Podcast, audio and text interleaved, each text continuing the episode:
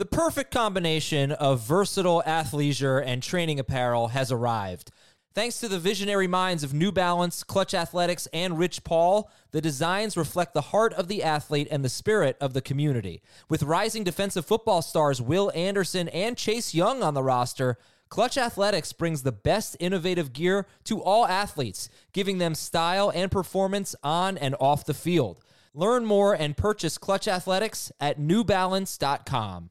This is Fantasy Football Today from CBS Sports. On his way to the end zone. I tell you what, that was a spectacular play. It's time to dominate your fantasy league. What a play! Off to the races. Touchdown. Oh, he's done it again. Now here's some combination of Adam, Dave, Jamie, Heath, and Ben.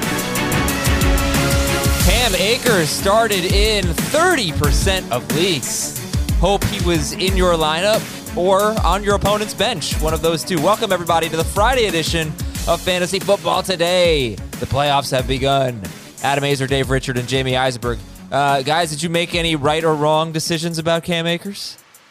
I, I didn't really uh, uh, start and start set, so that was good. Mm-hmm. Cool. Yeah, I, I had him to start as well, and uh, I had him in our dynasty league where we start we we start so many players in the dynasty league. It's hard to make a bad decision about anything anyone that's not a fringe player. So Akers was in my lineup.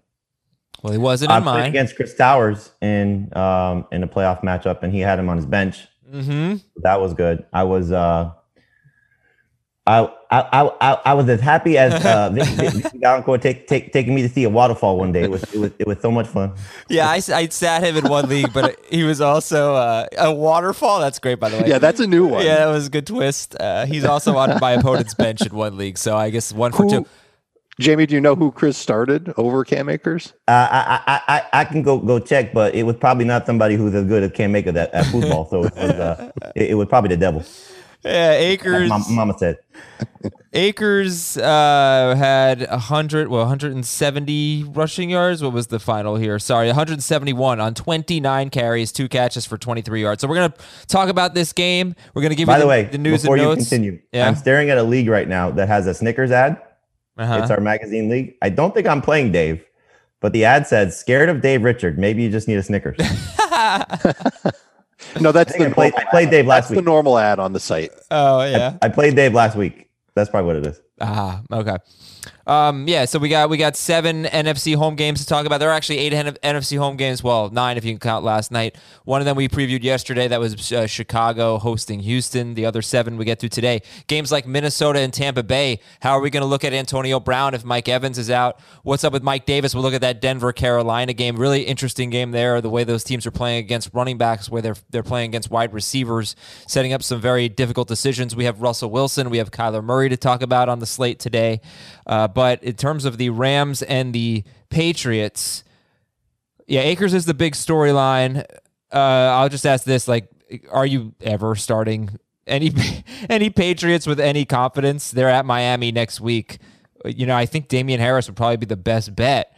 He's good. Just need a better game script. But yeah, like Jamie, Patriots are are they going to be basically sits for the most part? Yeah, uh, Bill Belichick saying he's sticking with Cam, so that's interesting given the fact how bad he's performed the last three weeks as a quarterback. He's been good as a runner, but you know he just hasn't thrown the ball very well. Um, or at least he was, you know, prior to week 14, week 13, he ran the ball well. Um, I think you got to. Well, Harris left the game uh, with with an injury, so we'll see what his status is. Uh, James White typically plays well against the Dolphins. So if there is no Harris, you know, maybe you can look at James White with no Rex Burkhead there as somebody to consider and Sony Michel as well. Both have South Florida ties. Um, but yeah, uh, maybe when Edelman comes back, if if he's able to return, you, you might use him as a third receiver in three receiver leagues. But that's probably the extent of it. I can't see Jakobi Meyers playing well at this point anymore. That you can trust him in the playoffs. Uh, Damiere Byrd, no. Um, you know they, they don't have any tight ends. It's just it's just a, a bad offense. Okay, so let's talk about the Rams then. Much more interesting. And this was, you know, as soon as they got the pick six, I was just like, oh, this sucks for Woods and Kupp. you know, just the game script was so bad. And um, Jared Goff ended up throwing 25 times for 137 yards and a touchdown with a rushing touchdown as well. It was just a bad day for fantasy because Akers was only started in 30% of leagues and Woods and Kupp, but Kupp was okay because he got the touchdown. Woods was bad. If he had caught about a 25 yard pass later late in the game. It would have saved Yeah. this bacon a little bit, but still. Um, all right, The so interception was also on him, right? the interception. Uh, yeah, no, well, I don't no, think the it was a pass was bad thrown throw. very well. No, no, it was a bad throw. But I'm saying like the ball, the ball hit him in the hands, and Oh, you know, he- rolled He, over. it looked like he caught it and Right, right. gave it to the I'm not blaming him. I'm not blaming him. I'm saying like Or it, the it, it was another defender. catch that he could have had. right. Yeah, I I would have liked that. When I meant the interception was on him, I Yeah. meant the guy was It was literally Woods. yeah, yeah, yeah, yeah. uh, uh, so when you talk about Akers, right? I- mean, as fantasy analysts, what are you feeling right now? Where did you have him ranked? And and he goes off for almost 200 total yards. You know, how how are you, how are you feeling right now about this? You got to feel good. I mean, this is you know uh, a player who could help you in the stretch run. You know, I I, think I, I'm going to continue to give credit to to Jourdan Rodrigue. We we had her on fantasy football today on HQ in August, and she told us he's probably not going to do very much early in the season. By the middle to the end of the season, he'll be their guy. And you've seen the the four week evolution of it, you know, where it was the receiving touchdown, then the 61 yard run for the score, or 61 yard run, and then he finishes off the drive with a score. Then the 21 carries last week, where you know you could say Henderson got banged up, that was part of it, whatever. He he took over the backfield last week, and then just the dominant performance last night, where he had nearly 100 yards rushing at the half.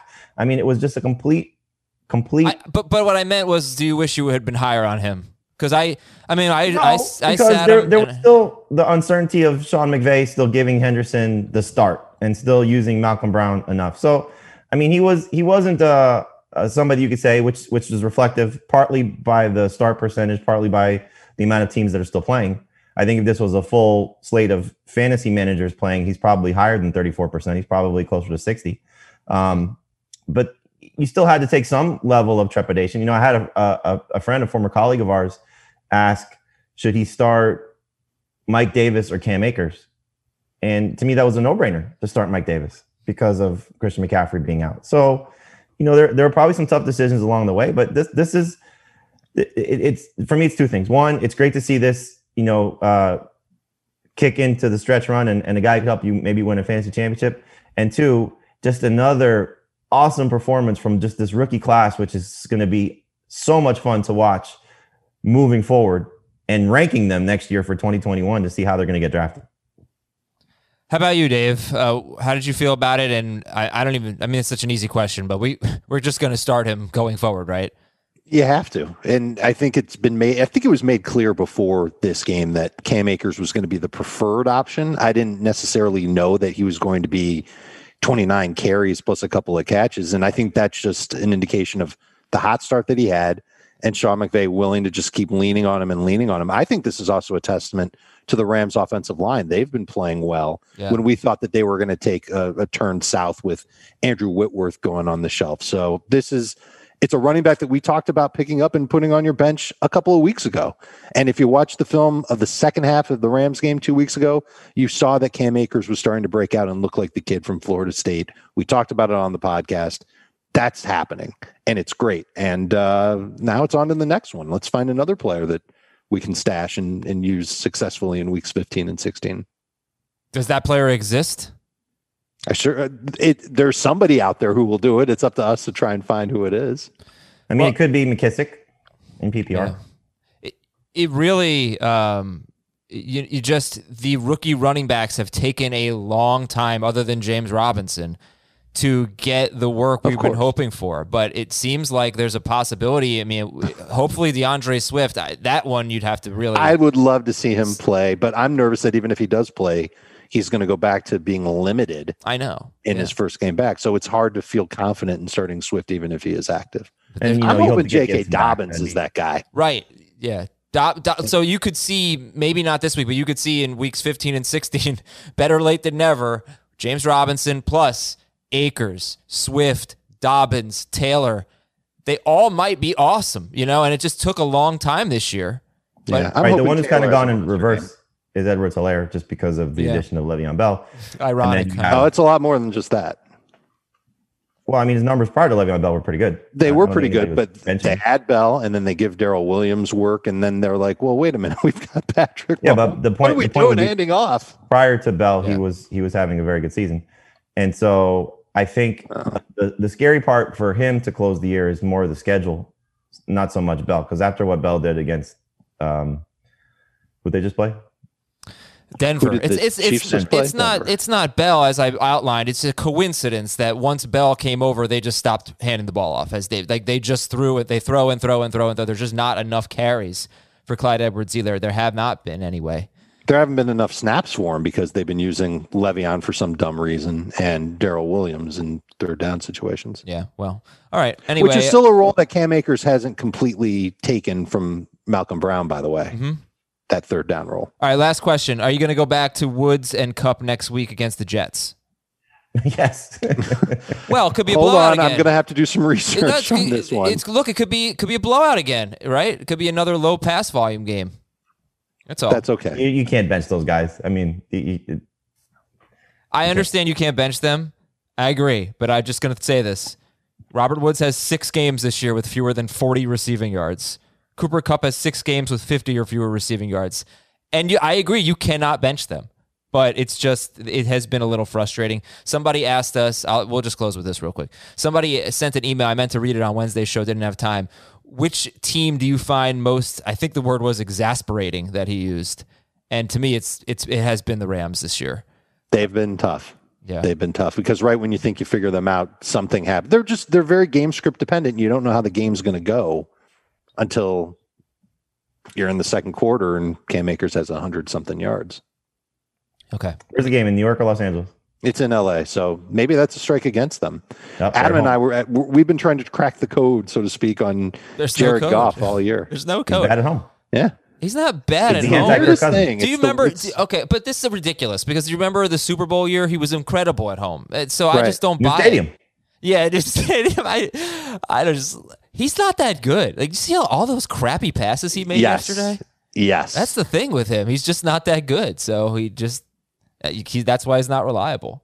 All right, that was the game, and uh, I hope you, I hope your fantasy playoffs got off to a good start. If not, you got plenty of time to make it up. There's no way you're like buried. You know, you're not buried no matter what. All right, watch. oh, HQ. somebody I know went up against Cam Akers in the Rams defense. He's buried. Oh, that's tough. Rams defense is good. Yeah. Uh, not buried. You're okay. Watch HQ. If you missed the noon show, you can watch it on demand on the CBS Sports app and OTT devices. Go to the CBS Sports app on your smart TV, scroll down until you see the familiar faces of fantasy football today. And you know Sunday's a big day, so we've got FFT and 5 dropping at about 8.30 a.m. Eastern, HQ from 10 to 1, Twitch at noon Eastern. That's twitch.com slash FF today. We'll see you there. Stat of the week. Dave, have you seen this in the notes? yes. Oh, all right. So then I'll ask Jamie. Jamie, do you know who the? Can you name the top four? It's really a question of the week. Who are the top four tight ends in fantasy? Uh, Travis Kelce, Darren Waller, mm-hmm.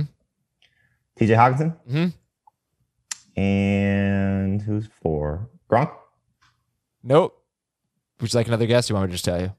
No, I'll do another guess. Eric Ebron. Let- Let's play name that player. because the host of Name That Player never gets to play Name That Player. Do you have any clues? Okay. This, yes, I do have some clues. This player went to Indiana State. Oh, uh, Robert Tonyan. There you go. Robert Tonyan is the number four tight end in fantasy.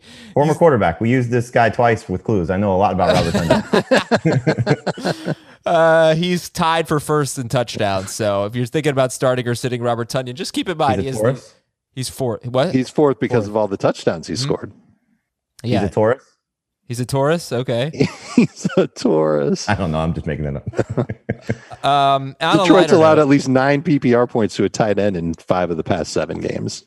They they stink at everything on defense. Is Tonyan a must start? Yeah. You just like to see a few more targets. It's just you know he he kind of gets capped at five, um, but the touchdown streak is nice, and you know hopefully he continues to play well. This is kind of when he broke out was the game that Davante Adams got hurt, so it was his first touchdown on the season, I believe, when they played the Lions the first time. Yeah, he had a touchdown there. On a lighter note, And well done. we've been talking about Christmas movies a lot. I did a Twitter poll. If, if you could only watch one of these Christmas movies, who's what's it going to be? Die Hard, not an option. Christmas Vacation, Oh. Christmas Vacation, Home Alone, Elf, or A Christmas Story. What would you guys pick? Uh, Christmas vacation. Home Alone. Now, those are the two front runners. Elf was a close third with Christmas Vacation. Thirty-four percent of the vote gets I the heard win. something on the radio that uh, Will Ferrell apparently turned down a huge amount of money to do Elf two. Really? Yeah. Good. I, I don't, they shouldn't make a sequel. It would not be good. All right, news and notes. Christian McCaffrey unlikely to play. So you guys have Mike Davis in your top. I, I think Dave, Jamie and Heath have him like top ten. Dave more like Yeah. thirteen-ish, something. like Yeah, that. I'm not putting him in the top 12. he's interesting. Just can't do it. Yeah. All right. Well, we are going to preview that game, but let's talk about Mike Davis. So, Jamie, why so confident? Well, I mean, they're down right now two wide receivers, and you know they're facing the run defense has been good, not great. I think you'll see him continue to get the work because he has gotten the work every time McCaffrey's been out. So, you know, for a guy that's got 20 touch potential uh, in a matchup where I think their team can be competitive and certainly win, and may have to lean on him more in the passing game, I think it's a great setup for Mike Davis. In his last seven games, he's got one with double digit non PPR points. One. Yeah, I know. It, the thing is, he, he had a, a lot of tough matchups in there, Brutal. but he also, his last two were against Detroit and Minnesota, and he did score against Detroit, but he just has not been that good. He's, I think it's like 3.55 yards per carry in his last seven games.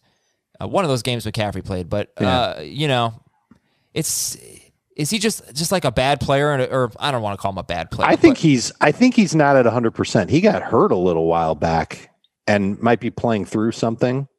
And I, I'm I'm not sure if it jibes with his snap share from game to game. I can check that real quick. Well, uh, But we hope I, the bye week I, helps. I remember him losing some playing time to like Trenton Cannon over the past few games. he lost Let playing see. time to Curtis Samuel too. He played he played 57% of the snaps against Minnesota. He was in there for 73 against Detroit. That's the game that he scored in. Uh-huh. 52% the week before that, 31% the week before that.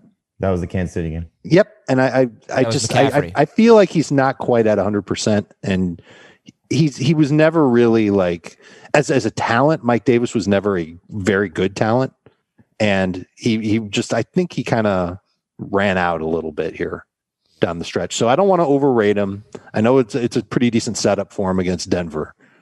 And I feel like if if, if you start him and you're hoping for 10 non PPR, 15 PPR, he's got to score. I think he's a number 2 You're running still back. talking about a guy that's got coming off a bye, fresh legs, great opportunity. Man, I hope that helps. That would help him if the, he's the- the healthy. stretch of the games bye. that he went through. I mean, since week seven, and he did. A, he scored against Chicago. He didn't run very well.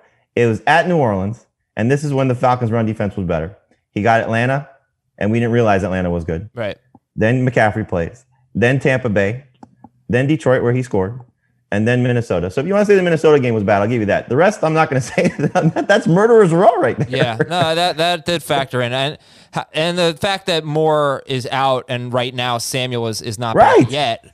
But if I Samuel feel like comes, I'm too low. if Samuel comes back, and I feel like I'm too high. if Samuel comes back, Jamie, wh- wh- how are you, is that going to change your ranking of Mike Davis? Uh, no, probably not. But if both guys play that well, All right. I can't imagine they can use Samuel as a running back if DJ Moore's not there. How are they gonna How are they gonna justify that? Do you, you- you're probably going to like this stat then, Jamie. Denver's allowed seven rushing touchdowns to a running back in their last five, and if you include what Taysom Hill did, that's nine touchdowns in their last five. Yeah, I mean it's it's a great setup for him. Okay. He he's got a decent chance to score. I'm, I'm not going to move him down. I've got him just outside the top twelve. Okay, uh, Taysom Hill is going to start this week. Pittsburgh's got another defender that's out. I th- I think he's going to be out, right? Vince Williams. I th- he's on the He's reserve. tested positive for COVID, right? Oh, he positive? Okay, I thought he was a close I'm contact. sorry, he's placed on the reserve COVID list. I, I shouldn't say it. Yeah, I don't think he's going to be able to make it back in time because it's five days. So that's another linebacker out for um, for Pittsburgh. So uh, is that more a benefit for Devin Singletary or for Josh Allen? It's obviously Josh yeah for Josh Allen, and it's bad for the Steelers defense. This is a DST that people rode into the fantasy playoffs, and they are just ripe for a butt kicking. Are they a top ten DST? I've got him that way right now. If Joe Haden doesn't play, I think I'm going to have to shift it. That's just too many defensive starters not on the I'll, field. For I'll them. still keep them as a starting option, but you can consider you know some of the streamers that we talked about. Giants, Washington, Yep, Cowboys. I'm ahead of them. No, I can't do the Cowboys. Okay, Can't uh, do it. Can't do it. AJ Brown missed practice. Are we concerned about this? If he missed practice today, absolutely. Yeah, Okay. that's a problem. Julio Jones missed practice. Are we concerned about this? I believe it was just a maintenance day, so just keep an eye on Friday's practice report. Mike Evans missed practice. Are we concerned about this? It's two days in a row, so you know something you want to keep an eye on. But he met with the media yesterday. Usually, that's always a good sign for a player to be out there. So, um, again, check Friday's practice report. Good news was Chris Godwin practiced in full. So I'm sure Evans will practice on Friday. He'll be questionable and he'll be active for the game. And it kicks off at one o'clock. So we'll know. Josh Jacobs was limited. What are, are That's you, a good sign. yeah, trending in the right It's a direction. real good sign. Yeah. There I think it, there was a B reporter who thought that he was likely to play. Uh, Yeah. Are you going to trust him though? Depends on what you need. I mean, if you, you know, I, I have one playoff matchup where our, my second running back was essentially the Raiders starter. So I, I'm, I'm going to start him over Devontae Booker. Um, just depends on, you know, what your, what your roster looks like. Okay, so we already previewed that game yesterday. So if Josh Jacobs plays, would you start Mike Davis over him? Easy. I think so. Would you start Gallman or Drake in that game over him? If Drake plays, I'd start him over Drake. Uh, I start, I over start Drake. both those guys over him because he's, he's going to be hobbled and he's facing a really good defense. So he's going to be a back end number two running back at best for him. Jacobs. Okay. Uh, Deebo Samuel was limited. Frank Gore is expected to play. Do you think Frank Gore gets his typical workload? Because it's been three good games in a row for the Jets' lead running back. Do you think Frank Gore gets you know the 15 plus carries, or is there a split with Ty Johnson? Did they fire Adam Gase yet? They did not. then probably 15 plus carries. Okay. Jamison Crowder was limited. Did, did you know that the Seahawks have not given up a touchdown to a wide receiver in four straight games? Yeah. Only Yep. one wide receiver has more than like 60 yards. And yet they still give up the most fantasy points overall to wide receivers. That's how bad they were. The Some of it schedule's though been, is who they played. Yeah, totally. But Um, they're also playing the Jets this week. So, oh yeah, yeah. Uh, it's and gonna the, the thing about it is, going down. as of right now, every wide receiver of note for the Jets is hurt or missing. What's wrong with Perriman? He's got a shoulder injury that is limited in practice, Okay. but he's been dealing with that the whole season. Right, I'm right. just pointing out. Uh, Willie Snead is off the reserve COVID list. Daniel Jones was limited. Looks like he's going to play. Miles Sanders says he's looking forward to the read option offense, and that should be fun. He I think had, he's just looking forward to any offensive touches he can get at this point. wanna I s- wish they were playing anybody else. I really I do, know. because Yep. you know it's not going to be a fair evaluation of Jalen Hurts, and it's certainly going to still be a bad situation for the Eagles' offense. So you know, take that into account. I hope things are better for Miles Sanders. Like I'm forced to start him in one league. I wish I didn't have to start him, but it's a deep dynasty league, so I'm stuck. But it's not going to be a pretty game for Miles Sanders, at least based on what the Saints have done all season. okay. And are there any other injuries? Uh, well, Kenyon Drake was limited. DeAndre Hopkins missed practice, but I think as of now we're expecting them to play. Didn't he miss practice on Wednesday with not injury related, and then on Thursday he missed practice because of He injuries? always plays. He went a whole week earlier this season without practicing, and he still plays. So I wouldn't. I don't have him as a number one receiver. Um, Zeke is still dealing with the calf injury, something you want to keep an eye on. Both Seattle running backs still banged up. Hopefully, James Robinson's fine. He's dealing with a knee injury. Um, I'm just looking at notes for HQ. If you got a second, Yeah, yeah, Uh, go Bra- ahead. Brandin Cooks is still dealing with a foot and a neck injury, something to keep an eye on. He left the game with a Right, right, right. The neck injury for from last concussion, so just something you want to keep an eye on there. Uh, you still got Tee Higgins with the calf injury. Uh, excuse me, the hamstring injury. Something you want to keep an eye on with him. And then, um, uh, hey, Jeez, just give us the list of players who are healthy. It's shorter. Yeah. Oh, both Vikings tight ends are banged up. Right. Yeah. Rudolph hasn't practiced yet, has he? No, it looks like he's probably going to be out, and Irv Smith may return, but another reason to knock Kirk Cousins. Okay. Uh, right. We got. Uh, we're gonna do a little beat the waiver wire, the startometer, get into the games. Let me just ask you two quick questions. I'm giving you about a minute on this because we'll get more in depth on it later. Uh, just real quick, um, uh, Adam Caplan, who's covered the NFL for years, uh, works for Sirius uh, Radio. He just tweeted um, that he was told AJ Brown is expected to play. They're just being smart with him. So hopefully that's the case. Just tweeted it 10 Yeah, seconds. good because we need a little start of the week magic here. Ryan Tannehill. Uh, where are we on the elite quarterbacks this week? Wilson, Watson, Kyler, Herbert, Josh Allen. Let's take them. Not, they're not all of the elite quarterbacks, but the ones who have been maybe at times a little questionable lately. Uh, Wilson, Watson, Murray, Herbert, Josh Allen. How are we feeling about them this week? The only one that I'm nervous about is Kyler because he just hasn't been himself in his last three games. He got hurt early in the game against Seattle. It was a shoulder injury. He's not running as much. His efficiency is down. His numbers have been down. And I think the Giants defense is actually pretty darn good after all. So I'm I'm going to try and find another quarterback to start ahead of Kyler so long as that quarterback has proven this year that he's capable of being good in fantasy. Guys like I, you're not going to find Justin Herbert on your waiver wire, or actually anybody like Kirk Cousins or Taysom Hill, but maybe they're on your bench. I would go with those guys. I would go Tannehill over Kyler Murray this week. He's outside of my top twelve. Yeah, he's he's 12 for me. The only one of the guys Dave mentioned. I'm still starting Kyler over Kirk Cousins because Cousins is on the road is a disaster. So um, I would look like I'm not gonna start Philip Rivers over him or Trubisky over him. You know, guys that we talked about as as waiver options. And the thing that's nice about Kyler Murray is he hasn't played well since the shoulder injury. He's only had one game under 21 fantasy points. So take that into account that this is the sign of good to great players is that when things are still going rotten for them, they find a way to be productive. And so you'd like to see him run a little bit more. I I, I said this going into last week, and I was surprised it didn't happen. That I I, I think you got to give him some more design runs. He's he's you see these quarterbacks that they wow. try to go through. I don't know if it's part of the shoulder or if it's part of just the growth process. I'm going to prove to you I can play in the pocket, and it feels like that's what he's trying to do, and it's not his game.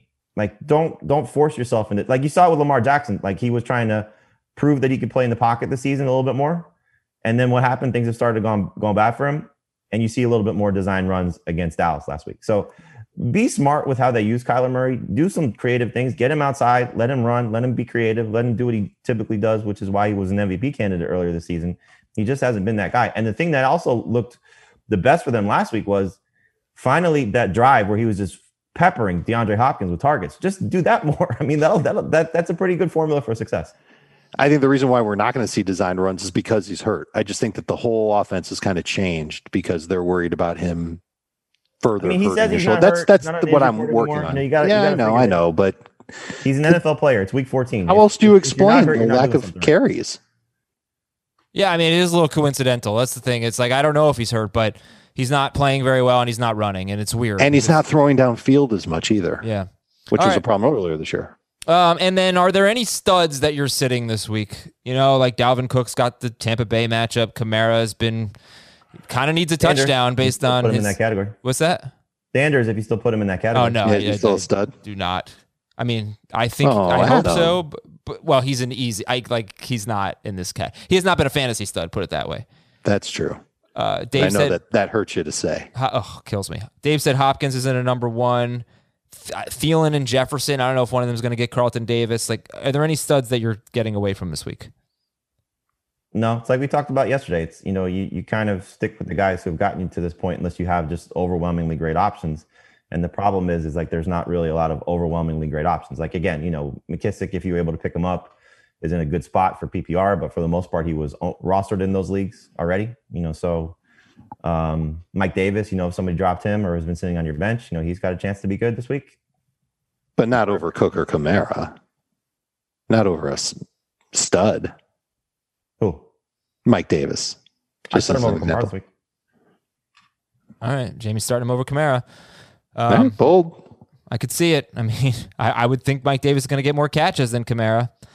And right. Philadelphia's got a great run defense. All right, then let's beat the waiver wire. Looking ahead to next week, Derek Carr gets the Chargers. Not sure if these guys are available. Ownership and rostership and start percentage are kind of out the window right now. Uh, but Derek Carr, Teddy Bridgewater at Green Bay. I'm just going to say names. Um, Philip Rivers against Houston. That one could be good. Daniel Jones against Cleveland. They struggle against wide receivers and uh, against the passing game. Maybe Sterling Shepard as well. Uh, Baker Mayfield in that game at the Giants. Not sure if that we like that anymore. Mitchell no, but if Trubisky, you are looking ahead, he gets the Jets in Week 16. Mitchell Trubisky at Minnesota. You got Stafford at Tennessee. I, I mean, just like we talked about on Tuesday, Stafford and Rivers are two week options for you this week and next week. They have good matchups. And one thing you might want to consider with the Raiders is if you have Devontae Booker, you might want to hold him just in case Jacobs gets re-injured. They play Thursday against the Chargers. So short week. If Booker does keep the job for whatever reason because Jacobs gets hurt mm-hmm. again, you'd like that opportunity. And maybe if you can stash Jalen Hurts, it's not the worst idea because if he does well against the Saints or if he rushes for like 50 yards, uh, then you might you might consider him at Arizona next week. DSTs, the Chargers are at Las Vegas. The Bills are at Denver. I could see them there. They were 77% rostered going into the week. I could see them getting dropped because they have Pittsburgh, but the Bills at Denver, the Browns and the Giants facing each other. I think the Browns are the better option there, probably. Well, I mean, I think so. The Giants maybe they have a great defense, but Browns have a better matchup there. Minnesota against Chicago could be interesting, and then Arizona. Uh, so like Ari- you could you could in theory use Arizona twice. You could use them this week against the Giants and next week at Philadelphia against Philadelphia. Uh, They're not very good though as a DST. So there's You said the that. Dolphins I did not say the Dolphins. Who do they have? because I'm going to guess they were probably dropped. Yeah, I dropped Facing the them. Chiefs, They could be right because they're playing the Chiefs, so you can go back to them after this. Who do they week. have next week? the Patriots, Patriots. Oh, okay, great. And, and San Francisco. on the other side, San Fran. Bill Belichick's track record against rookie quarterbacks is pretty tried and true, as Justin Herbert found out. So facing Tua could be interesting as well if the Patriots DST in you know like Yahoo. I know you can pick those, Right. those guys up after they play. Right. The last three games we're going to talk about are Seattle and the Jets, Cardinals, Giants, Packers, Lions. Let's talk about who we're confident in. The confidence o meter. Start o meter's gone. Confidence o meter is in. It's 2020, baby. All right, Dave, who are you starting with confidence in the Seattle Jets game? Russell Wilson, his receivers, Chris Carson. End of list. Oh, wait, not the end of list. Sorry. Seattle DST. Now that's the end of the Uh, list. why is Tyler Lockett on your list? It's uh, It's the Jets. And I, I, I I was told that this is going to be a big week for Chris Carson from someone who is close with the team, but I I would be surprised if they didn't let Russell Wilson try and get back on track against this secondary. So I don't mind taking a chance on Lockett having a game where he uncorks some of that upside that we love. Okay. And what about Frank Gore, Jamie? Can we go to him because uh, the Seahawks they have a good run, run defense. They do give up a lot of touchdowns though, and a lot of the running backs who get in the 15 carry range they score against Seattle. Of course, they're all not on the worst offense in the world, but. Frank Gore, I, I was ki- I honestly was kind of excited about him last week, and then I was too, It was yeah. justified, I think, when you saw what Ty Johnson did. Jamie, how do you feel about Gore this week? I think he's a flex. You know, it's a it's a question of you know what we saw from the Jets prior to this stretch of games for Gore was the the talk was feature La'Mical Perine, and they did that, and Pirine got hurt, and then they went right back to Gore. And so now, do they have another younger running back that they may want to see if he could be depth for them next season? So I don't think it's a it's a guarantee that they go right back to Frank Gore, but that's been the you know track record of Adam Gase wherever he's been and whenever Adam Gore's been with him. Uh, uh, Adam Gore, Frank Then you Gore. might as well call him Might Adam well call him Gore. Adam Gore. Um, Frank so Gase. it, it, it's it's something that I think if you're stuck, you know, I I, I know I got a, a few tweets last week of I started Frank Gore and Clyde Edwards-Helaire and it was great, yay. Um, you know, if you want to go back to Gore because that's the best option on your team in a in a deep 12 team or 14 team scenario, probably makes some sense. But you know, I don't think you could start him with any semblance of confidence at this point, knowing that they may give Ty Johnson some work, which I think they should. Singletary or Gore? Gore. I'll take Devin Singletary. All right, Jamie, Arizona at the Giants. Who are you confidently starting in this game? Uh, still DeAndre Hopkins. Um, you know, for the the Cardinals and Kenyon Drake. Gallman? Oh, for the Giants, yeah, Gallman Okay. Is that it? No other. I mean, Evan Engram? And Evan Engram. Okay. Evan Engram or Robert Tonyan? Uh, Engram PPR, especially if Daniel Jones plays. Tonyan non PPR. Which running back do you guys prefer, Drake or Gallman? Gallman. Gallman. All right. Drake is on the injury report, so keep it in mind. And then Green Bay at Detroit. Green Bay is so easy. Rodgers, Adams, Jones. Yes. Uh, uh, you know, Tonyan. I can make a case for Jamal Williams because the Lions are that bad against running backs. They've actually, in a third of their games, they've allowed a second running back to have a good game. And in three of their 12 games, they've allowed a second running back to score 17 or more points. So, th- but you know, that's like 14 team. That's like deep league stuff. Um, but what about Marvin Jones? What about the Detroit running backs? Dave, are there any Lions that you're confidently starting? I figure that Matthew Stafford, this is just a hunch, is going to have to throw to play from behind against the Packers. And so that would open the door for a nice target day for Marvin Jones.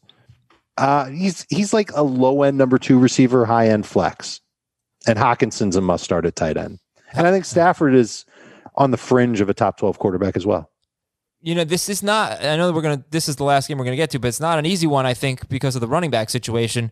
Okay, I said it over and over again that going into last week, the Packers had allowed 100 yards or a touchdown to a running back in every game, and then of course Miles Sanders had a horrible game.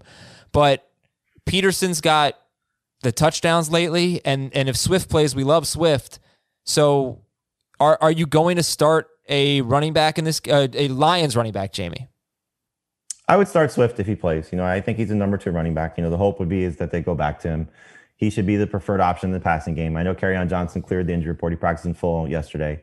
So, you know, you just have to wonder what the workload will be for all three of these guys. But I mean, Peterson's still going to probably give you a neighborhood of 10 to 15 carries if Swift is there. I would imagine Kerryon doesn't play very much if Swift is there, but he'll still get some work. And then Swift hopefully goes back to what he was. But, you know, the fact that you heard what Peterson said last week that he didn't look like himself, he's still been limited in practice you know, for a guy that's not dealing with any, you know, uh, leg injury, anything like that, um, something is clearly not right with him. And so you got to wonder just how how healthy he is. But the matchup is good. Um, the one thing about Jones, he did struggle with Jaire Alexander in the first matchup. He scored, I think he was matched up on a linebacker um, when when he found the end zone in the first meeting. But it's it's it'll be a good game for him, but I don't know if it'll be a great game for him. So I think Dave said it best. He's he's a low end number two, high in flex. I think Heath has just got him ranked too high, in my opinion. Frank Gore or D'Andre Swift? Oh, Swift. Yes. J.K. Dobbins or Swift? Swift. Unless we hear that Swift is going to get his workload back, it's it's Dobbins. All right, let's go to the games. Minnesota at Tampa Bay. Stat of the game: Five straight quarterbacks have scored twenty or more fantasy points against the Bucs. Not Isn't a huge number. I think it's six. Is it six? It's six. Okay. And then I had all five had thrown multiple touchdown passes, but maybe that's six in a row have done it. Um, so let's see. I've got uh, Derek Carr, Daniel Jones, Brees, Bridgewater, Goff, and Mahomes. There it is. It's six. Ta-da. Um, yeah. So uh, this is okay. You guys are very different on Kirk Cousins. Jamie's got him 18th. Heath has him 20th, and Dave, you have him 11th. So Dave, you're pro Kirk Cousins. Go for He's it. He's earned it. He's earned it. He's played great. 21 plus in, in each of his past five games, six of his last seven games. He has to throw more because the defense that he's playing with isn't as good. And you know what? He's got great receivers with Jefferson and Thielen. We were nervous about him not being able to connect with receivers with Stefon Diggs gone. That's out the window. Jefferson's been playing great, and it's going to be problematic. The question is, and Jamie brought it up, he's on the road and he's going to face a lot of blitzes. Can he beat it? I think if he if he can, which we can't really guarantee with Kirk Cousins, he'll have a great day. If he can't, and the Bucs just put a huge number on on Minnesota's defense, then maybe garbage time will save him. I like him as a low end starter. I think he's earned it because he's been playing very well over the past few weeks. You can talk about his schedule and how easy it's been for him. He went into Chicago against a tough Bears defense at the time, and he had 20 fantasy points there. I think he can do a little bit better than that based on how he's been playing and how his receivers have been playing. And Jamie, I know you're afraid of the home road splits because he's been brilliant at home and bad on the road. Uh, that is an understatement.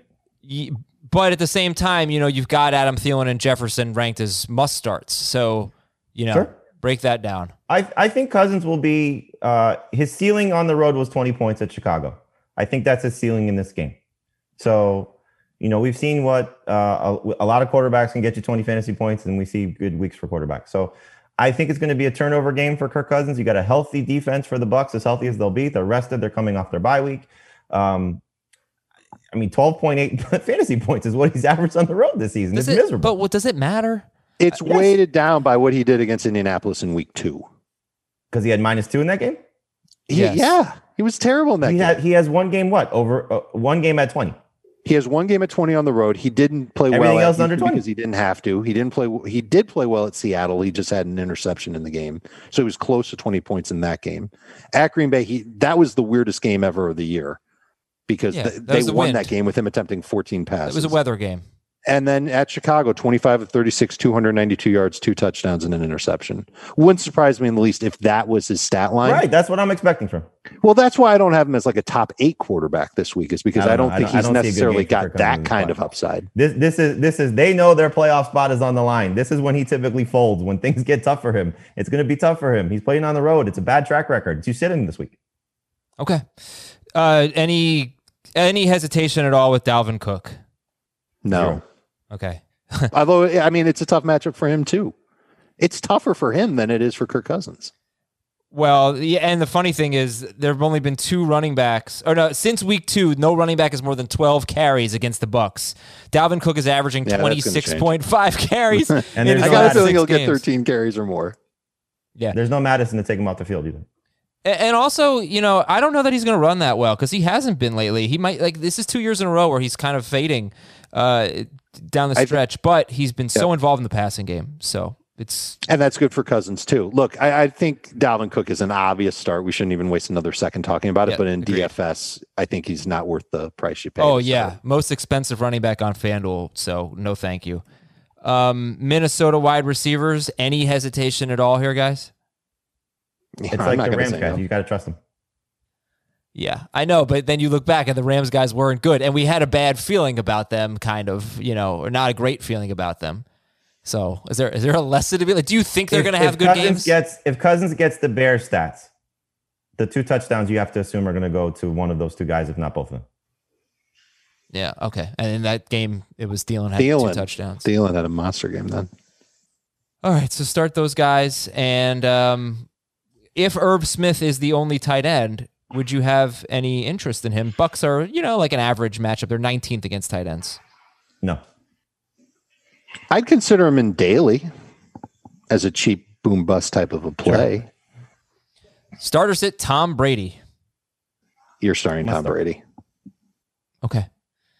And You're you're starting. You're you really, unless there are injury concerns with all the receivers or any of the receivers in Tampa Bay, you're starting everybody on the Bucs with pretty high confidence. The only exception would be maybe Antonio Brown. If everybody's healthy, he'd probably be only like a number three receiver in PPR. But Rojo should, is a must start as a number two running back. The receivers, Gronk, all of them, full system. all right, so Tom Brady or Josh Allen? Allen. I, I like Allen better. Tom Brady or Lamar Jackson? But I wouldn't like Allen better if the Steelers Great, were. uh, Lamar Jackson. Okay. I think I have Dave. Brady over Jackson. Oh, oh, but you're saying the Steelers, like if they get Haden, if they get their two They're- top it's not going to happen. back. Uh, They, they've got too many guys that are hurt already, and I just think the Bills take advantage of it. Okay. So uh, I'm sorry, Roethlisberger or Jackson? What was the answer? Jackson. I'll Well, take yes, Roethlisberger Roethlisberger. Oh, over I, Jackson. Brady, Brady, or I have Brady over Jackson. Uh, Jackson over. I think the the Bucs are going to run on the Vikings too. So all right. So the, uh, Dave said everybody's a must start. You were not including Leonard Fournette. So let's talk about Ronald Jones, though. How, Yeah. how much do you like Ronald Jones, Dave? I like him a lot. I think he's still uh, he hasn't he's not going to lose the lead job coming into the game. So I'm I'm going to take a chance that he gets 15 touches against this bad Minnesota defense.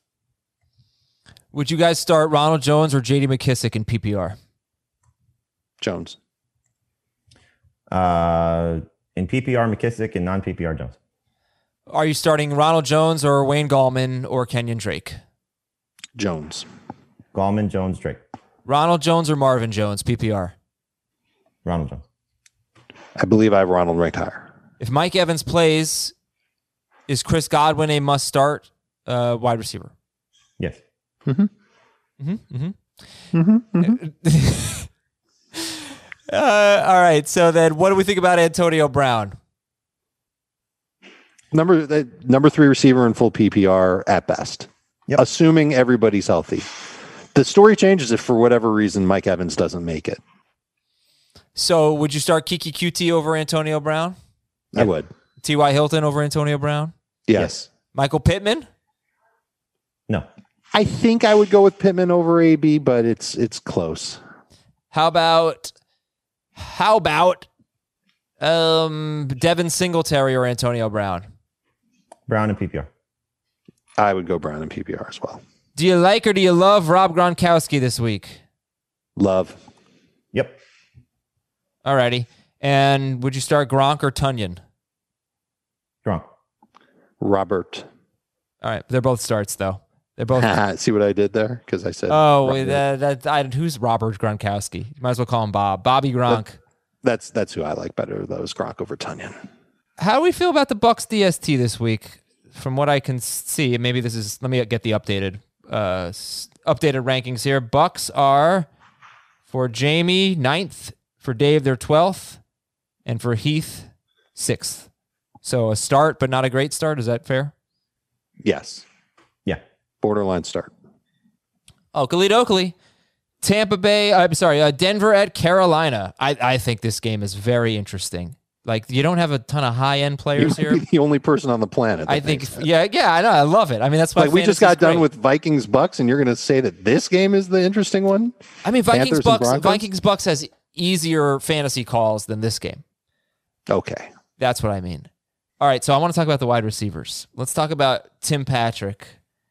If you take out his 61 yard stupid catch at the end of the stupid Dolphins game, that's 61 or fewer yards in five straight games, not even including the Kendall Hinton game. Like, I'm not even including that. Um, so that's not good. Carolina's been, for the most part, good against wide receivers, struggling a little lately. So that's their Tim Patrick stat. Stat of the game number two is the Broncos. Uh, they give up the sixth fewest points to wide receivers. And in their last five games, Julio Jones, the Raiders guys, DeVante Parker, Michael Thomas, Tyreek Hill, none of them had more than 61 yards. Weird. There's some circumstances there for sure. Like Hill had two touchdowns called back and they barely threw to Michael Thomas, and Parker and Julio Jones scored. But I guess my question is do you like or love any of the wide receivers in this game? Jamie. If there's no DJ Moore and Curtis Samuel, I love Robbie Anderson. I mean, it's hard not to. He's been uh, only three games under 11 PPR points. He's obviously better in that format that he is in non PPR because he only has two touchdowns on the season. So, um, if if those other two guys are are gone, especially now with AJ Bouye gone, you know there there's an opportunity here for Anderson to see a, a healthy amount of targets and hopefully deliver a big performance. So, I mean, is he a uh, top 10 guy? No, but he's he's a very solid number two wide receiver for this week. He I've got him as a number with those three. guys there. What, what, I'm sorry. He probably is a very good number two wide receiver if those guys are there, just because he sees so many targets typically. Right, but it, there's just been so many games where he sees a lot of targets and he doesn't do a whole lot with them, especially in non PPR. And it's not just Bouye that's out for Denver; it's Bryce Callahan too. That would make me interested. But I, I, I wonder what the effectiveness of this offense is going to be if there's no more Samuel, or Christian McCaffrey. Like if all three of those guys are out, what does this offense look like? And does it make it easier for Denver to try and contain Robbie Anderson? Even if he's going to get pelted with targets. So I've got him as a flex. I think that's probably the safer way to go about it. But he's a flex with upside. Can't deny that because he's got a pretty decent opportunity against a defense that has allowed some fantasy numbers, just generally speaking. Yeah, over the and but the they season. then not having Bouye and Callahan. I mean, you, you I kinda- think that matters. It does. And there was Sure. a game. There was a game Denver had a few weeks ago where they didn't have either of those cornerbacks either, and they got shelled. Right? I can't and, remember which and one they it should have is. given up a ton of points to Tyreek Hill, so you can kind of forget about that. The Michael Thomas game wasn't fair. I think Taysom Hill threw 16 passes. Uh, how about Tim Patrick, guys? So the yards have not been there. He did catch two touchdowns last week, but it's uh, like I said, it's actually six games in a row. Five if you don't count the Saints game with 61 or fewer yards for Patrick. Is he a start? He's a number three receiver. I mean, it just depends on what you what you need. Um, but you know, he, he's Denver's best guy, and they're probably going to be throwing this game. So, you know, will he see north of six targets, which he typically does when things are going in his favor? I don't know how much more of that, but you know, six is usually the number. Mhm. I like the matchup. Adam, you talked about how Carolina's pass defense has started to struggle lately. In their last four games, seven touchdowns to receivers. Now they haven't given up a lot of yardage. It's 10.9 yards per catch to wideouts in that span, but they're they're they're clearly having some holes when it comes to giving up touchdowns, and that's what Tim Patrick has been leaning on for the better part of the season, finding the end zone. He had two inside the 10 yard touchdowns last week. All right, uh, we sit the quarterbacks. At best, they're kind of low end starters. And then the running backs, we talked a lot about Mike Davis earlier in the show. If you want to hear that, go to the injuries, news, and notes section. Uh, notes section. We talked a lot about him though. But Melvin Gordon, I think your rankings are very interesting. They they have a little bit of confidence in Melvin Gordon. You guys have him in the top twenty in both formats. Two of his last three games have been good, but in seven games with Phillip Lindsay, the last seven games with Phillip Lindsay, he's averaging 12 carries per game, 1.4 catches per game, and he's only had like three good, maybe four good fantasy games. So, um, Jamie, are you starting Melvin Gordon? I'm starting in the two. Well, no, one I have a buy. Uh, the one of the two leagues where I have him uh, was the fishbowl. So I think you got to buy into what he's done the last couple of weeks. The carries have been there for him. The production was there for him last week against the Chiefs for sure. And so, will he take advantage of a run defense that's been very up and down this season, as we've seen? Uh, I think he's a number two running back. You know, it's just one of those situations where do you want to start a guy like Dobbins over him, Swift if he comes back, Jacobs if he's healthy? You know, that's kind of the range I think for Melvin Gordon. Um, I don't think he's the best running back in this game. I'd, I'd rather have Mike Davis. I'd rather have Mike Davis too, but I think the Broncos coaching staff is is back on Melvin Gordon's side. I think they're confident in him again. And Carolina's allowed a touchdown and or 140 yards to a running back in four of their past five games. Okay, he's got such a low floor though. Such a low floor. Am I wrong here? Because No, Yeah, of course he's not. been non-existent in the passing game, so that's you know frustrating. So we'll see. Alrighty. So how about some wide receivers? Would you start? Um, would you start Robbie Anderson or Melvin Gordon?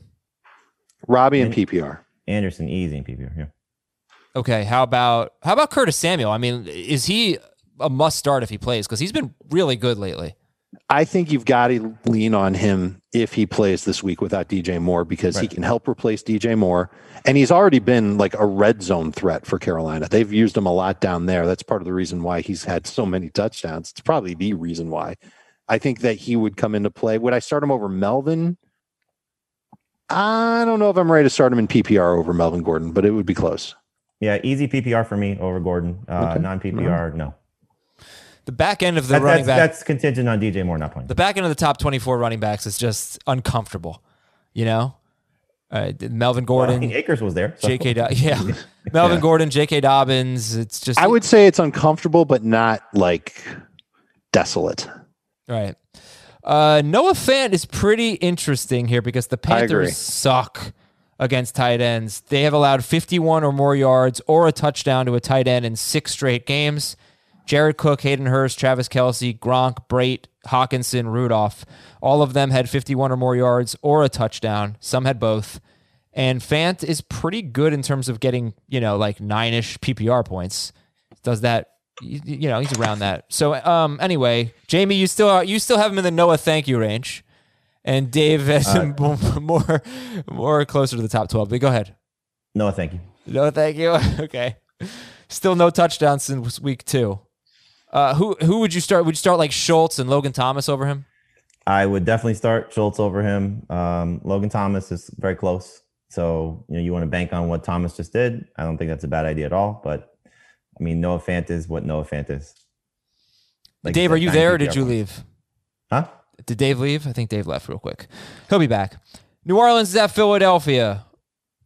Although I am getting a ton of questions about the Panthers DST, Jamie. So real quick, tell me Panthers DST. How do you feel about this? Panthers or Steelers? Uh, the Steelers. Okay. Yeah, I think you all have this Panthers outside the top 12. New Orleans and Philadelphia. Here we go. Taysom Hill. Okay. Start or sit Taysom Hill. What do you got? I would start Taysom Hill unless you have better options. But, you know, I think you've seen enough of a track record for him that the two games against the Falcons, he was great. The one game against the Broncos, he didn't have to do very much. The running floor is there. It's basically, you know, 40 yards. And he was doing that before he was the starting quarterback. Can he score a rushing touchdown? That's obviously the average. Yeah. And then last week he showed you that he could throw a touchdown, you know, first time in his career. So uh, it's a it's a good matchup. It's not a great matchup. The Eagles secondary is banged up right now. I think Darius Slay is going to play, but I don't think that matters. So he's a low end starter. Like I'm starting him easily over Kirk Cousins, for example, of the guy we've been debating so much. I, my only concern is that it's a blowout and that the, he just doesn't, he has a game similar to the Broncos game. Won't be that kind I don't think it's going to be that much of No, a blowout. It won't be like a 30 point game or whatever, but I could see it being like I know Aaron Rodgers was great against him last week, but I could see it being like that kind of blowout, you know, end up being a 14 point game, I think. Uh, but okay, Taysom Hill is uh, top 13 for everybody. Would you start Taysom Hill or uh, Roethlisberger? I'd start Taysom. I'd start uh, Taysom over Murray. Okay. Start Alvin Kamara. You just have to. Sit Latavius Murray. He was great last week. He just didn't catch the ball. Well, but he but he was great because he scored. You know. Well, no, Well, he, he had, he, had, he had 88 yards. They gave him 15 carries. That was awesome. So keep it going, man. He's just so good. Um, Michael Thomas, start him up. I mean, Heath has Michael Thomas outside the top 20.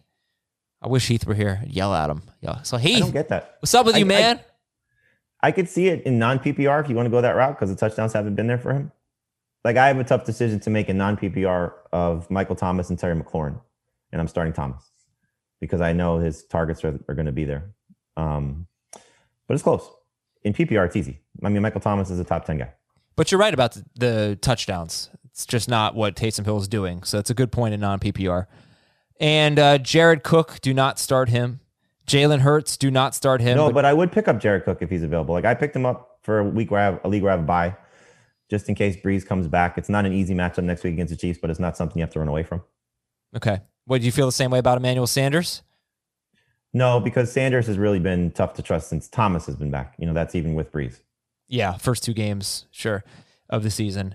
Uh, Philadelphia. Okay, are you starting any Eagles? No. Oh, Goedert. Yeah, Goedert. I don't. Did he have? I think he had one catch. He had one catch on two targets with Jalen Hurts. Very small sample size, but that was after Hurts came in. Uh, I mean, it's easy to sit Hurts, and obviously nobody's starting the wide receivers. So we'll talk a little bit about Sanders, but let's hang on to Goedert here. How mu- how confident are you in him? Who would you start over him? I'd start Tonyan over him. I'd start Evan Ingram over him if Daniel Jones plays. I'd start Ebron over him. I'd start uh, Kelce over him. Waller over him.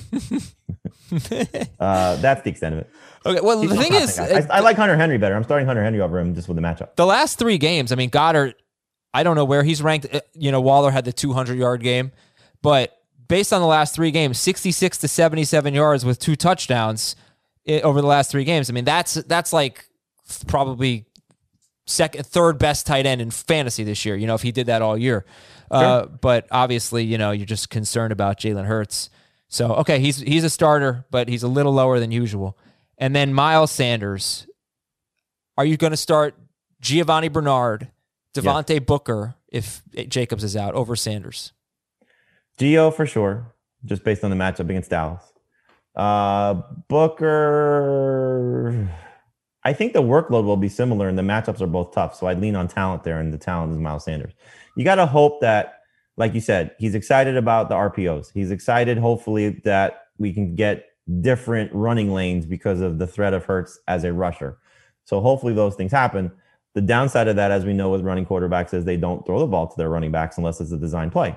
So not that Carson Wentz is a statue, but at least you've seen that over his career that he throws to his backs. It's it's a staple of the Doug Pederson offense. So hopefully that continues, but it just hasn't been there for Miles Sanders. So you have a guy who's been struggling, an offensive line who's bad, and a defense that's amazing. So it's just not a very good formula for success for Miles Sanders right now. Yeah, the Saints haven't allowed a rushing touchdown to a running back since week four. Since week four. It's the fewest rushing, fewest total touchdowns to running backs is the Saints. and it's 50 games in a row now in the regular season without a 100 yard rusher. You going to start Keke Coutee or T.Y. Hilton over Miles Sanders? Yeah. Okay. And the Saints DST, number one for Jamie and Dave, number four for Heath. I think we got four games left. Let's go to another, I think, pretty interesting one. Washington at San Francisco. I'll say if the if Washington wins this game, they will win the division. This is the division for Washington. What if the Giants win this week? The schedule is so much easier down the stretch for Washington than it is for the Giants. So if they win this game, the division is theirs.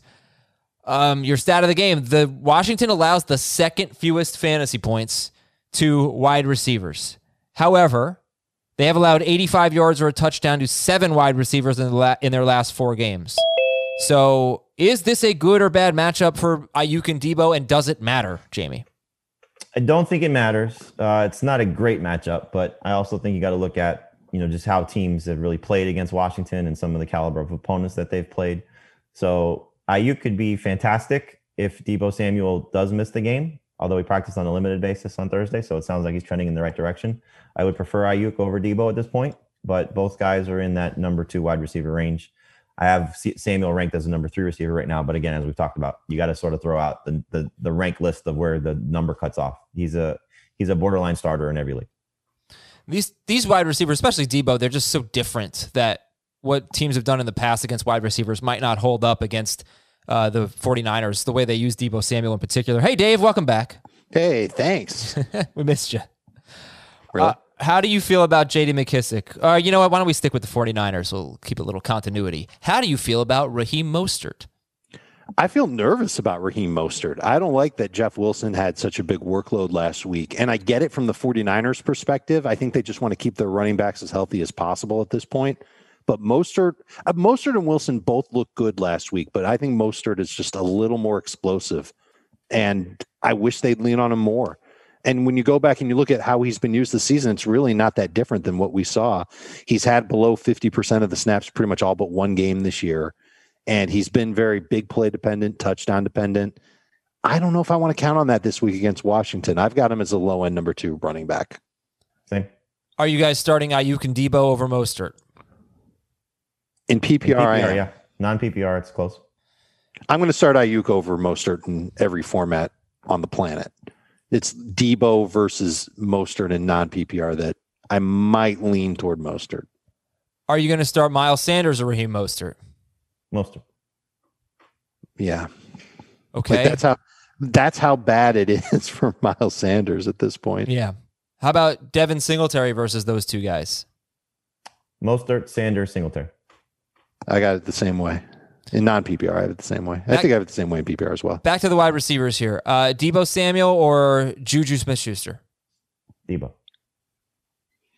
I'm, I'm going to make that decision. I'm going to put him in over Deebo. I mean, over over Juju. I'm going to put Deebo in. Okay. I'm with you. I mean, Juju uh, has just not been giving you anything in yardage. He's been playing like a running back. They're kind of being being used the same way, right? Short area targets, but Deebo's got more explosiveness to him after the catch at this point. Uh, gosh, Crazy to think, but it's true. Se- seven catches for 28 yards. That is the strangest Look at his last three games. Juju, right? Yeah, so strange. Okay, uh, Jordan Reed is a sit. Washington's been a lot better against tight ends lately. Yeah, yeah, that's true. He's not a he's not a bad sleeper though if you're stuck. What about Mullens? He's not a bad sleeper if you're stuck. He throws for a lot of yards. He's just he's turnover prone. Doesn't throw a ton of touchdowns. You wonder if there's another early turnover. Does he get benched for Beathard? Ugh, I hope not. Okay, hmm. how how much do you Don't like? put that in my head, man. I like Mullens this week. How much do you like It's realistic, yes. Logan Thomas? Let's go back to the Washington. Logan Thomas. He's a low end starter. It's hard to overlook what he's done, you know, with Alex Smith. Five of last seven, 10 or more PPR points. So coming off a great game against the toughest matchup on the table, and he was great. It's another tough matchup. 49ers have been very good against tight ends. And so now you have a change in the offense, but that was happening. That happened in that game against the Steelers where they lost Antonio Gibson. So um, I, I think if you picked him up, I'd start him. If you you know don't have any other you know significant options, like the one that I struggle with, and I'm struggling with this in one of my leagues, is Dalton Schultz and Logan Thomas because I think Schultz is going to have a very good game against the Bengals because they stink, but Thomas has been better, and so it's hard to overlook. You know, just the the floor is there, the ceiling we saw. You know, he'll probably be somewhere in between if things go right. He'll probably be at the floor if things go wrong. I think not having Gibson there is big for Logan Thomas. As an, as shown in that Steelers game, like you said, he was a short area weapon for Washington for most of the game, and then toward the end of the game, he started running longer routes, and Alex Smith was finding him. He's not explosive at all. He's he's a big body who plays a lot and could get a lot of targets, and has been kind of touchdown dependent all year. But now the door's open for him to get seven targets, and that's been rare for him. So I I don't mind him as a fringe starter, and I would start him ahead of Dalton Schultz. Noah Fant or Logan Thomas? Thomas. I've got Fant. I got a weird feeling about Noah Fant this week in that matchup against Carolina. All right, let's talk about J.D. McKissic here. First of all, Terry McLaurin is a start. Um, he's 19th for Jamie and 13th or 14th for Dave, and more like 24th for Heath, but he's a start. Uh, J.D. McKissic. So if you look at the combined catches for Mc- for McKissic and Gibson in the last five games, that would be the five games that Alex Smith has played. He started four of them. You can count that high? Me? What do you mean? it's a lot of catches. Oh, it's- yeah. 12, 11, 4, 7, and 10. Seven And or more was Dallas. catches. Right. The four was one of the games Four they won. It was Dallas or Cincinnati. Yeah, it was Dallas. Seven or more catches in four or five games, 10 or more catches in three or five games. And McKissic had 10 catches last week at Pittsburgh against one of the teams that's uh, against a team that I think that had gone in giving up the fewest receiving yards per game to running backs.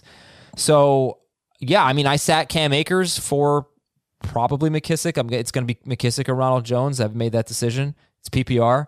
But I mean, I, is he a must start in PPR? Yes, absolutely.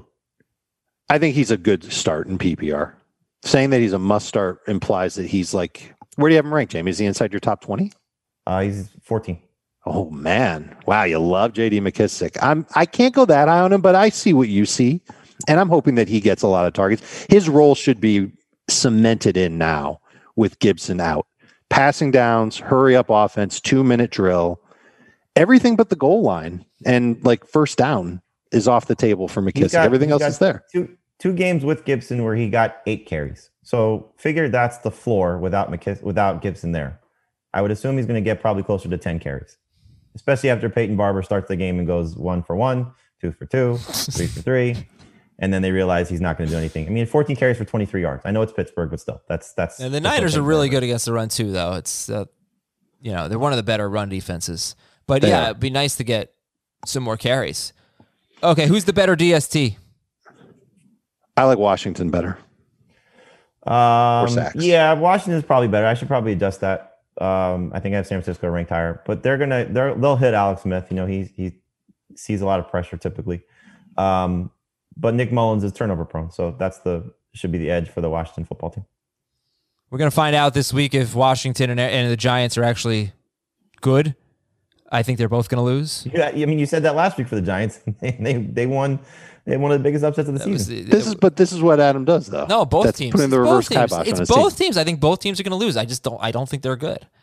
I think Well, I think their huge upsets. defenses look pretty pretty good though. Uh, you got to give them credit. I think the Giants win.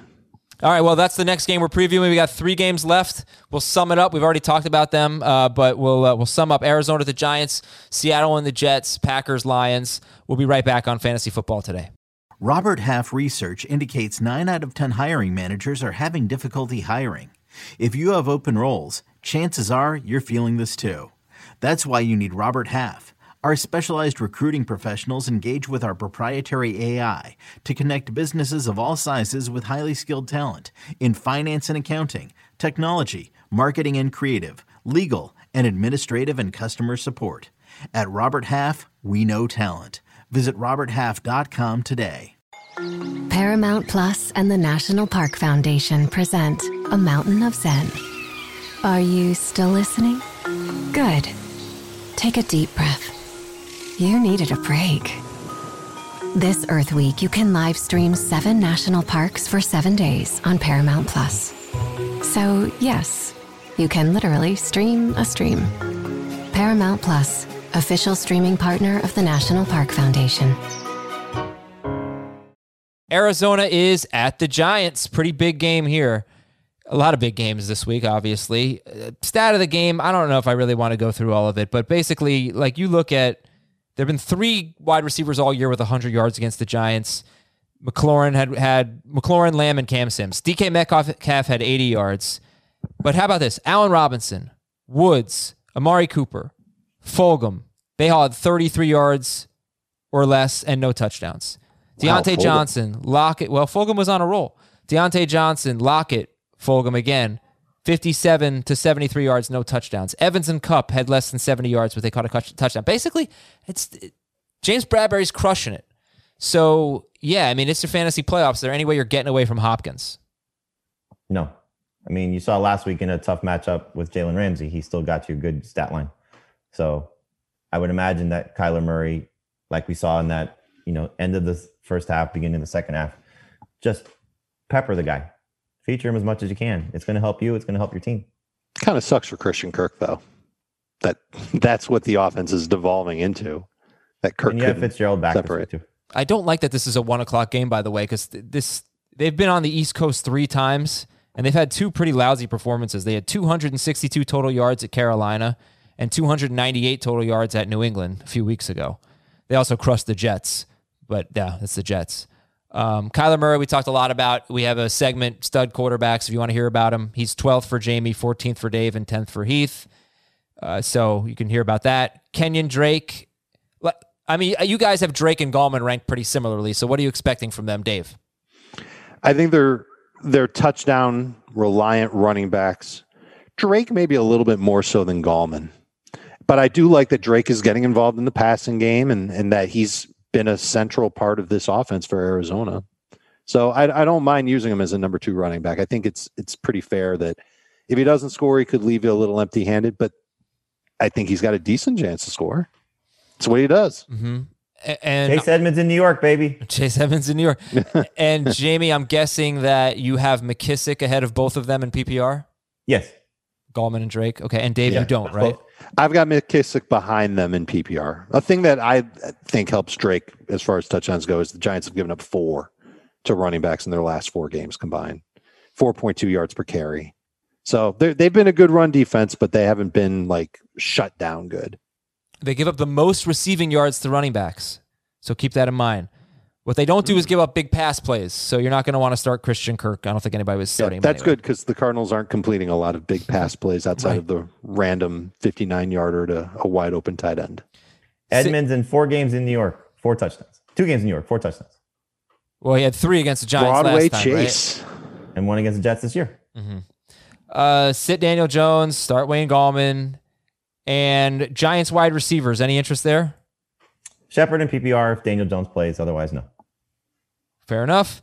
And uh, start Evan Engram, Evan Engram or Logan Thomas. Engram. Who were we just talking about? Evan Engram or I think Jamie answered this earlier, but Dave, Evan Engram or Dallas Goedert? I'll take Goedert over Engram. And Jamie, you have Engram, right? I would take Engram and Yes, I would take Engram. Okay. If Daniel Jones plays. If Daniel Jones plays. Arizona's DST is 16th for Jamie. Let me get let me make sure this is updated here. Well, which DST do you like better? Giants. Giants. Top five DST. I mean, it- it's kind of there's no way you would have thought that a few weeks ago, you know? Nope. Nope. Not at all. Because Yeah, the Giants are wouldn't the great match. go to top be five, exact. they're, they're top 10. Okay. Starters sit the Cardinals. Uh, you guys have them as sits. Yeah. You guys really Dave Dave's really high. Dave's a bigger Giants fan than I am. I am. I got my LT jersey. I still have a I'm- Sehorn jersey somewhere. Gonna gonna listen to Papa and Banks on WFAN for the game. Uh, Jets at Seahawks. And in their last seven games, the Seahawks have allowed more than 38 rushing yards to only two running backs. However, they have allowed eight rushing touchdowns and two receiving touchdowns to running backs in that span. So not a lot of yards, but they do give up touchdowns. I don't know that we have to talk much about this game. I mean, we already talked about Frank Gore and all that, but I, like, how, confident are you in Chris Carson? And I'm wondering. You said Dave that you heard he's going to have a big game, and I'm just wondering if they're going to work Carlos Hyde in more a week removed from you know being pretty hurt last week. Well, maybe the big game involves using both running backs. I'm not sure where Rashaad Penny stands and whether or not he'll be activated for the game. But Carson is the one I think they want to get going. And I'm sure it's on Pete Carroll's checklist of things he wants to improve upon as he fights for, you know, the best playoff seed that he can possibly get with this team. So I, I, I like the matchup. I, I know that the Jets have been good against the run. They've allowed eight touchdowns to running backs this year, um, 4.1 yards per carry on the season. I could see Seattle kind of breaking them a little bit and uh, having their way with the Jets. And Carson it won't be on the it won't be on the ground. It, it- I mean, they just haven't run the ball very well. He'll he'll probably score like like he did last week. I mean, they went up against Catching a 20-yard last week. touchdown. He scored on uh, through the air. Mhm. You know, yeah, so I'll take it. starting Chris Carson. I mean, you know, it's Yeah. who's benching him at this point. No, he's too good, and the offense is too good. And uh, Tyler Lockett is Tyler Lockett the second best wide receiver in this game. I'm going to say yes. I think For he's sure. got more upside than Jamison Crowder, even in may not PPR. play. Who Crowder? Yeah. So let's talk about Breshad Perriman because Mims is out, and you know one of the reasons why Crowder's been struggling compared to the beginning of the season was Mims and Perriman were banged up. Um, so maybe this is maybe this is a reason to legitimately feel good about Jamison Crowder. But even last week, I mean, he didn't even have 50 yards. I know he caught two touchdowns, but 47 yards. But One they of were them running coming- the ball so well. That's part of it. That's true. They I, I, I should bring year. that up. The offensive line for the Jets had a really good game last week. They've been Like, very good for the most part. Becton and Elflein on the left side really got things going for Ty Johnson. Okay, so like okay, so long-winded way of asking, I guess. How do you feel about Crowder and Perriman?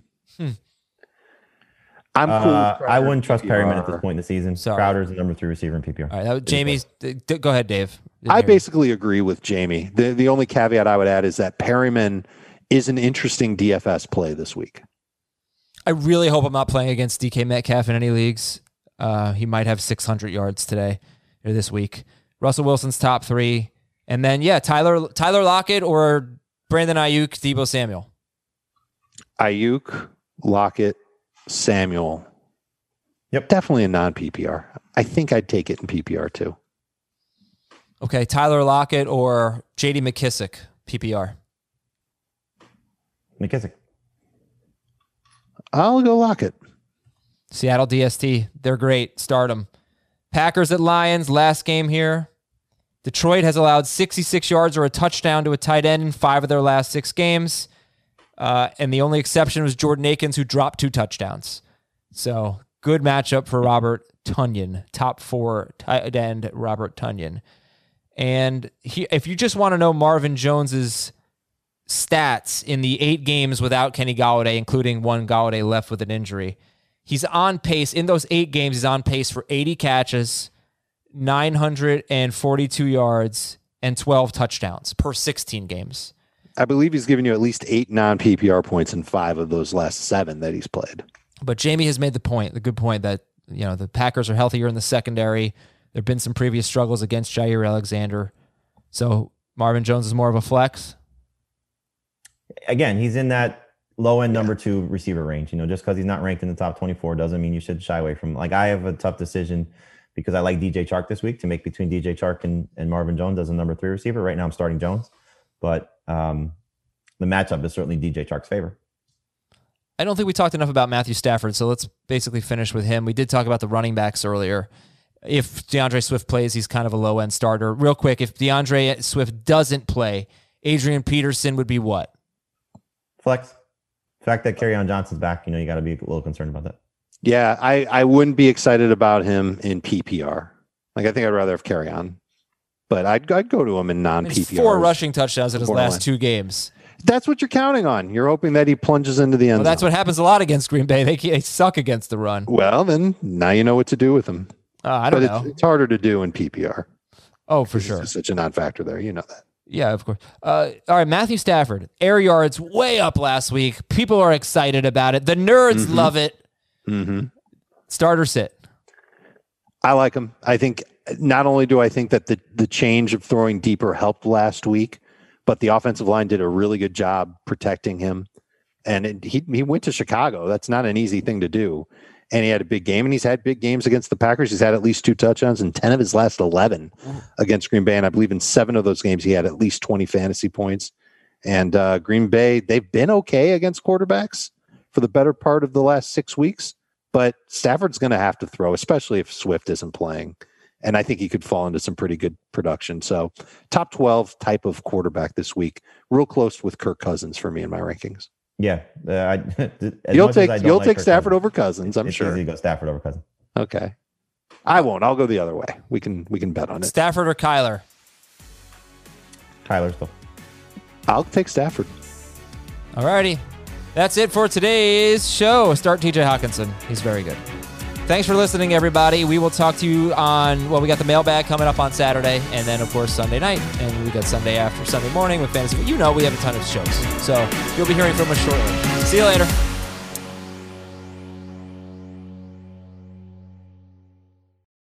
The wait is over. The Chi returns with new episodes on Paramount Plus. What brings you to the show? Opportunity. Everybody get down! A new reign is coming to the South Side. Never should have sent a boy to do a woman's job. The Chi. New episodes May 10th. Visit ParamountPlus.com slash The Chi to get a 50% discount off the Paramount Plus with Showtime annual plan. Offer ends July 14th. Subscription auto renews. Restrictions apply.